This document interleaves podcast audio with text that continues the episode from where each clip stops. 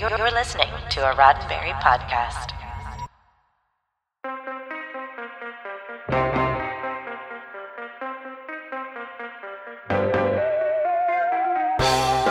She's worn many hats over the years, including singing with Duke Ellington and Lionel Hampton, and Lieutenant Nyota Uhura in Star Trek.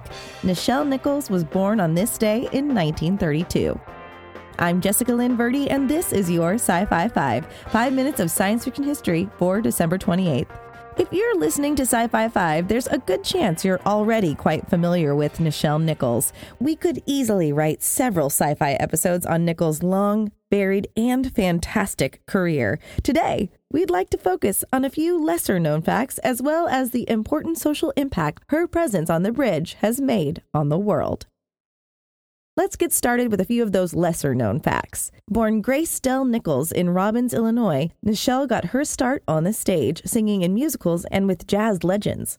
She had her breakout role in the musical Kicks and Company in 1961 and later performed in productions of Carmen Jones and Porgy and Bess. She also toured with jazz greats Duke Ellington and Lionel Hampton and their bands. Nichelle would then go on to record two albums of her own, Down to Earth in 1967 and Out of This World, which was released in 1991.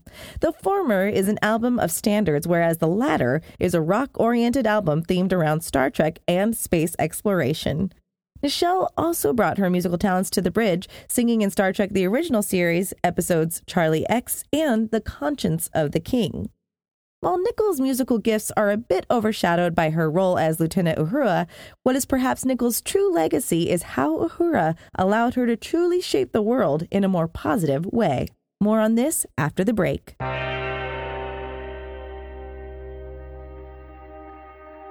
Hi, Dr. Phil Phlox here, also known as John Billingsley. I volunteer for the Hollywood Food Coalition. We serve terrific meals to the unhoused seven nights a week. We assist 100 nonprofits with their food needs. We work with community partners to address food insecurity in Southern California. If you're in LA, come and volunteer with us at hofoco.org slash volunteer, and any Federation credits you can spare go a long way. Nichols' presence on the bridge did much to inspire women and people of color, but after frustrations with the studio, she was prepared to quit. A call from Dr. Martin Luther King Jr. changed her mind about that, stating how her presence on Star Trek was an encouraging and positive portrayal of a black person. Uhura also directly inspired future Star Trek actress and EGOT winner Whoopi Goldberg to pursue a career in acting. According to IMDb, Goldberg stumbled across Star Trek on TV and yelled to her mother, Mama, there's a black lady on TV and she ain't no maid.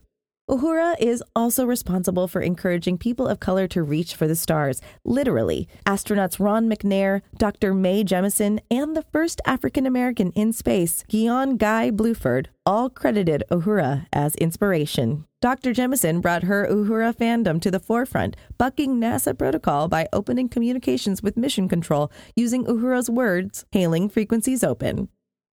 In an interesting full circle moment, Dr. Jemison also holds the distinction of being the first astronaut to play a role in Star Trek, making a cameo appearance in the Next Generation episode Second Chances.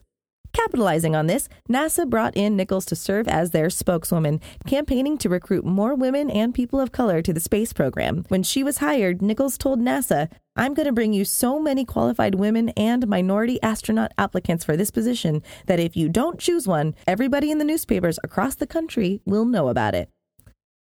The program was a massive success, and Nichols continued to volunteer her time with NASA from 1977 to 2015. For more information on Nichols' involvement with NASA, check out the 2019 documentary Woman in Motion, currently streaming on Paramount Plus. So today, we raise our glasses and hailing frequencies to Nichelle Nichols, a woman in motion who has never stopped reaching for the stars. This has been 5 Minutes of Science Fiction History, your daily Sci Fi 5 for December 28th. Sci Fi 5 is produced by Roddenberry Entertainment. Executive producer, Rod Roddenberry.